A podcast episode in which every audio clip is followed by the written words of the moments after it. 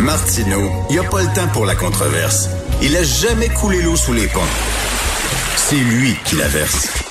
Vous écoutez Martineau. Cube, Radio. Alors, nous discutons avec Normand Lester, blogueur Journal de Montréal, Journal de Québec et animateur ici du balado Normand Lester raconte. Bonjour Normand. Bonjour. Alors, Étienne de la Boétie, qui était l'auteur du traité de la servitude volontaire, avait une jolie phrase. Les tyrans ne sont grands que parce que nous sommes à genoux. Lorsque je vois euh, mon cher Normand, le CORIM, le Conseil des relations internationales de Montréal, qui va recevoir comme conférencier euh, l'ambassadeur de Chine, je suis dégoûté. Oui, dégoûté. C'est vraiment, vraiment scandaleux euh, qu'on devrait boycotter ces gens-là. Oui.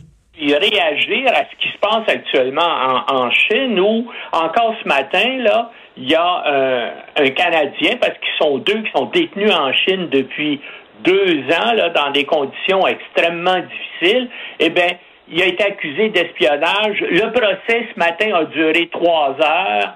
Et voilà, le procès est terminé. Et puis le verdict euh, va être donné à une date ultérieure. Vendredi déjà, l'autre Canadien détenu lui aussi depuis deux ans pour de prétendues affaires d'espionnage, lui a été, euh, son procès a duré deux heures et bien sûr la condamnation est en attente. Et ce qui est totalement inacceptable, c'est que le procès s'est déroulé à huis clos. Les diplomates canadiens à Pékin et d'autres diplomates étrangers qui voulaient assister, on leur a interdit l'accès à la salle des délibérations. Et bien sûr, Justin Trudeau a dit c'est totalement inacceptable.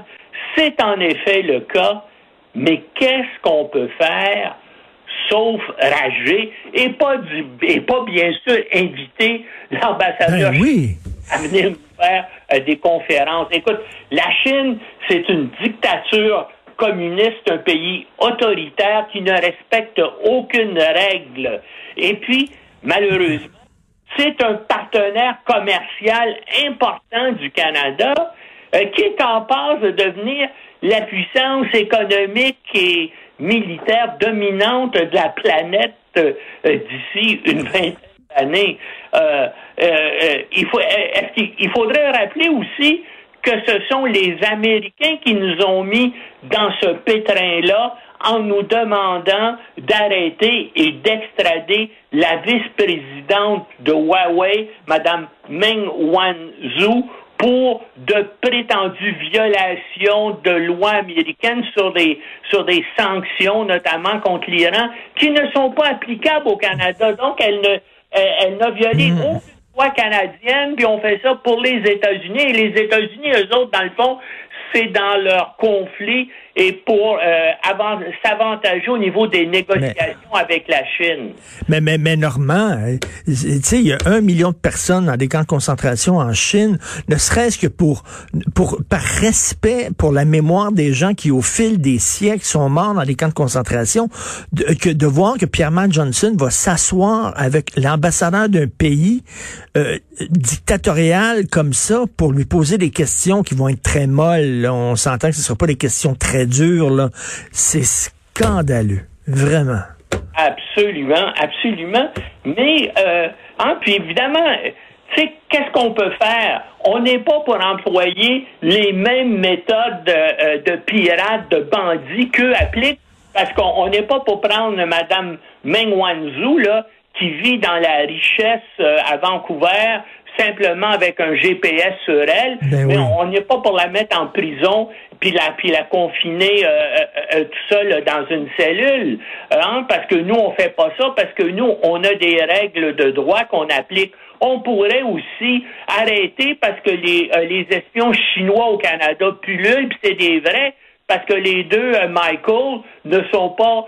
C'est essentiellement des mesures de représailles, là, parce que on a arrêté Meng à la demande des Américains. Mais ici, on pourrait en arrêter des espions chinois. Il y en a plein dans dans beaucoup de domaines, dans les secteurs euh, scientifiques, par exemple, dans, euh, dans, dans, plusieurs secteurs, ils essaient même d'influencer dans plusieurs provinces euh, le système politique. Mais non, on les espionne, on les surveille, mais on fait rien. On pourra en mettre aussi en prison. Mais comme je te dis, le problème, c'est qu'on a besoin de nos relations commerciales avec la Chine. On a besoin de vendre des choses en Chine, mmh. on a besoin euh, d'en acheter, puis on veut pas, bien sûr, se mettre ces gens-là à dos parce que ça devient... Exactement, mais, mais dans ce salon, on est complaisant. Écoute, je me souviens une des rares fois, mon cher Normand, où j'ai manifesté à l'extérieur avec une pancarte. Là. C'est très rare, je fais ça, mais j'ai fait ça au lendemain de la place Tiananmen, lorsqu'on a vu des Chinois se faire écraser par les tanks en Chine. Quelques mois après ça, le premier ministre de Chine avait été reçu en grande pompe par le gouvernement du Québec parce qu'on voulait dire... Moi, j'avais été scandalisé en disant, ben voyons donc, on a vu ces, ces étudiants-là qui, qui, qui, rêvaient de, de l'Occident, qui, qui, qui avaient, il avait, il avait construit une statue de la liberté en carton et tout ça, se faire écraser par des tanks et on le reçoit à bras ouverts. L'histoire se répète on voit ce qu'ils ont fait à Hong Kong, comment ils ont détruit la démocratie à Hong Kong, puis on voit aussi euh, ce qu'ils ont fait contre leur minorité musulmane en Chine même, là, où il y a pratiquement un million de détenus dans des camps euh, de concentration.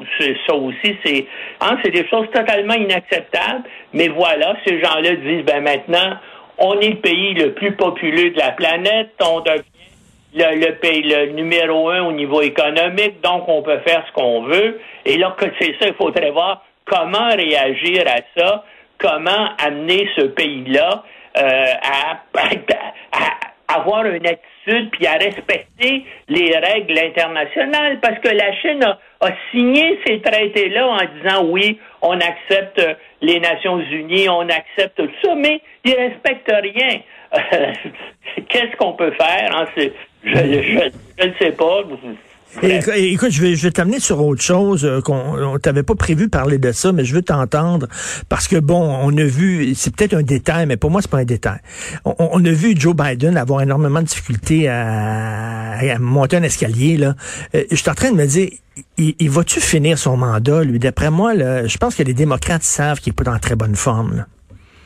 Moi aussi, je pense qu'il est en, en très bonne forme. On voit euh, souvent, quand il parle, il y a de longues hésitations. Euh, écoute, mais moi, je suis content que Trump ait été battu et que lui est là parce que, premièrement, je respecte beaucoup Kamala Harris.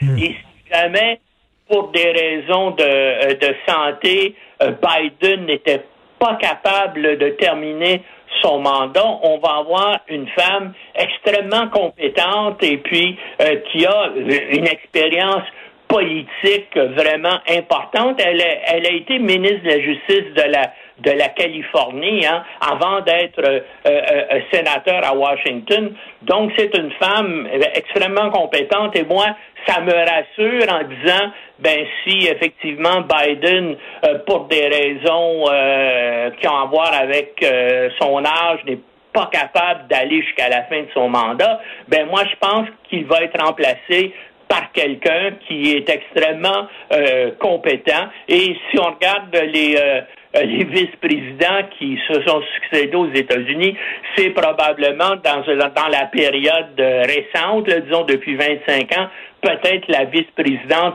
la plus compétente qui a été et en, terminant rapidement, euh, il y a eu une manifestation contre le racisme euh, envers les, les Asiatiques ce week-end. Euh, on a manifesté dans les rues de Montréal, mais selon toi, Normand, on aurait dû manifester à Ottawa parce que le fédéral s'est montré très dur au cours de l'histoire envers les Asiatiques. Puis, puis, puis, la Colombie-Britannique aussi.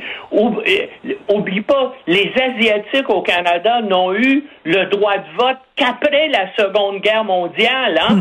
C'était vrai pour les Japonais, mais aussi pour les Chinois. À cause de leur race, on leur interdisait le droit de vote. Et bien sûr, durant la guerre, euh, durant la Deuxième Guerre mondiale, ben, on a interné les gens, c'est normal, on a interné des Allemands aussi et des Italiens, mais dans le cas des Japonais, on a, on a interné des gens à cause de leur race C'est-à-dire qu'on n'a pas fait ça avec les Allemands qui étaient ici depuis deux ou trois générations ou les Italiens qui étaient ici depuis des générations. Mais dans le cas des Japonais durant la Deuxième Guerre mondiale, on a arrêté les personnes, puis on a interné des personnes d'origine raciale japonaise. Et ça aussi, hein, ça a été la plus importante déportation depuis celle des Acadiens, ce qu'on a fait euh, au Japon en Deuxième Guerre mondiale. Et en plus de ça, je termine avec ça, c'est qu'en plus de ça, en 1947, la Cour suprême du Canada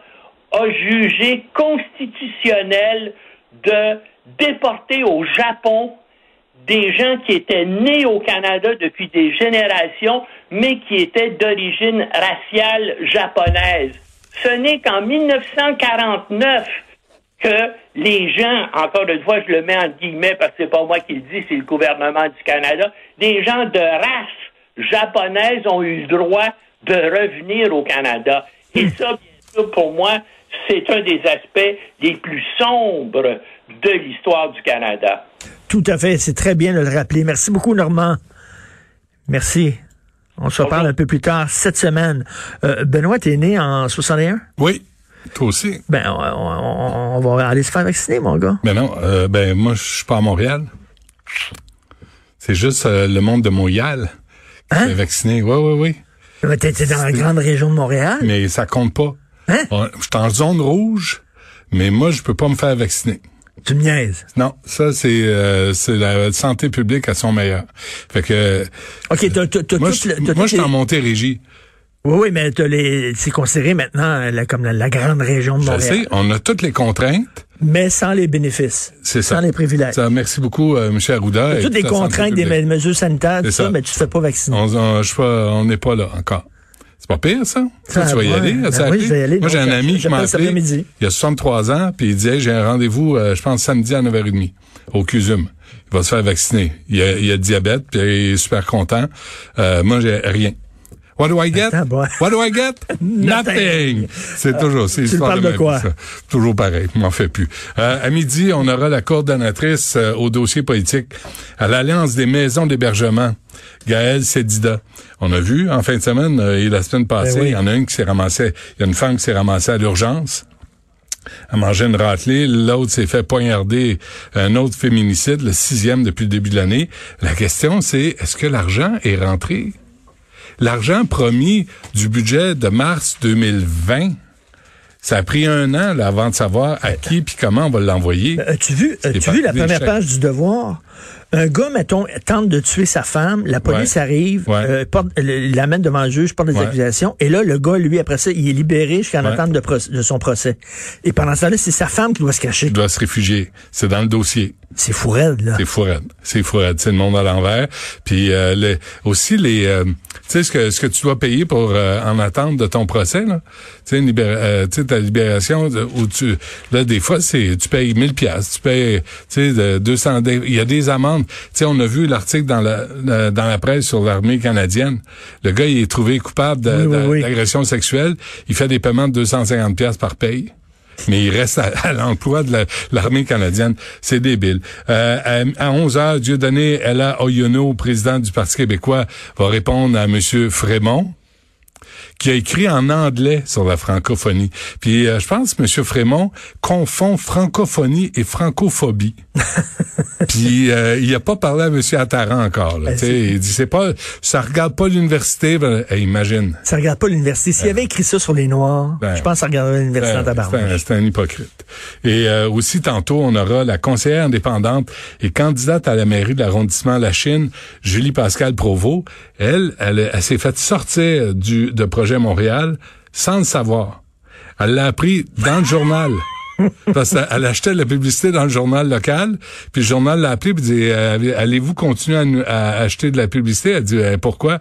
Ben parce qu'on vient de nous annoncer que vous avez été expulsé du parti. Ben, c'est très bon. Fait qu'on va lui parler tantôt. Très bon. Le 13 avril, tu te fais pas vacciner, mais le 13 avril, mets ça dans ton calendrier. Quoi?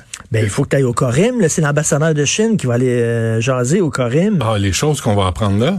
Euh, L'ambassadeur Ben de oui. Chine qu'on Ah. reçoit comme ça, puis c'est Pierre-Marc Johnson, ton ami, qui va Ben oui. l'interviewer. Ben là, j'espère que Daniel va être là, Johnson et Johnson. Pierre-Marc va être là, il va être assis, il va dire comment ça va, Ben euh, oui. l'ambassadeur à la Ben oui. Chine? Qu'est-ce que vous avez à nous apprendre? Souviens-toi, Ah. faudrait sortir, Sébastien, demain, il faudrait sortir ça.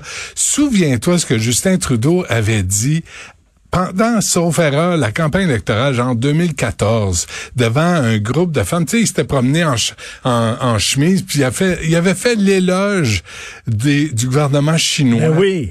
Lui puis son frère tripent sa Chine. Oui, oui. Puis là, là, on se ramasse à être pogné en, sandwich. T'as t'as deux euh, Canadiens qui sont pris là-bas parce que nous autres, on s'est mêlé d'une histoire avec les États-Unis. Les deux Canadiens arrêtés de façon arbitraire, envoyés au trou, puis nous autres, on reçoit l'ambassadeur canadien, puis Ouais. Pierre-Marc Johnson va dire... Puis on va y payer un petit, un petit lunch aussi. Ah, ça va bien. Alors, on va t'écouter, bien sûr. Tout ça, c'est gratuit. Merci.